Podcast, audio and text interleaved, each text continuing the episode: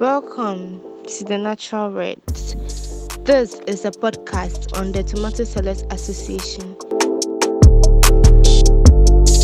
Moving forward, we'll be looking at the general background of the Tomato Sellers Association. Then we go deep down into where they get their tomatoes from, the sources of their tomatoes.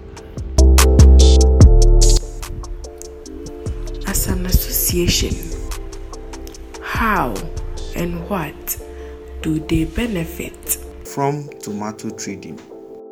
We will be having a discussion on the competition between the local tomato producers and the foreign tomato producers.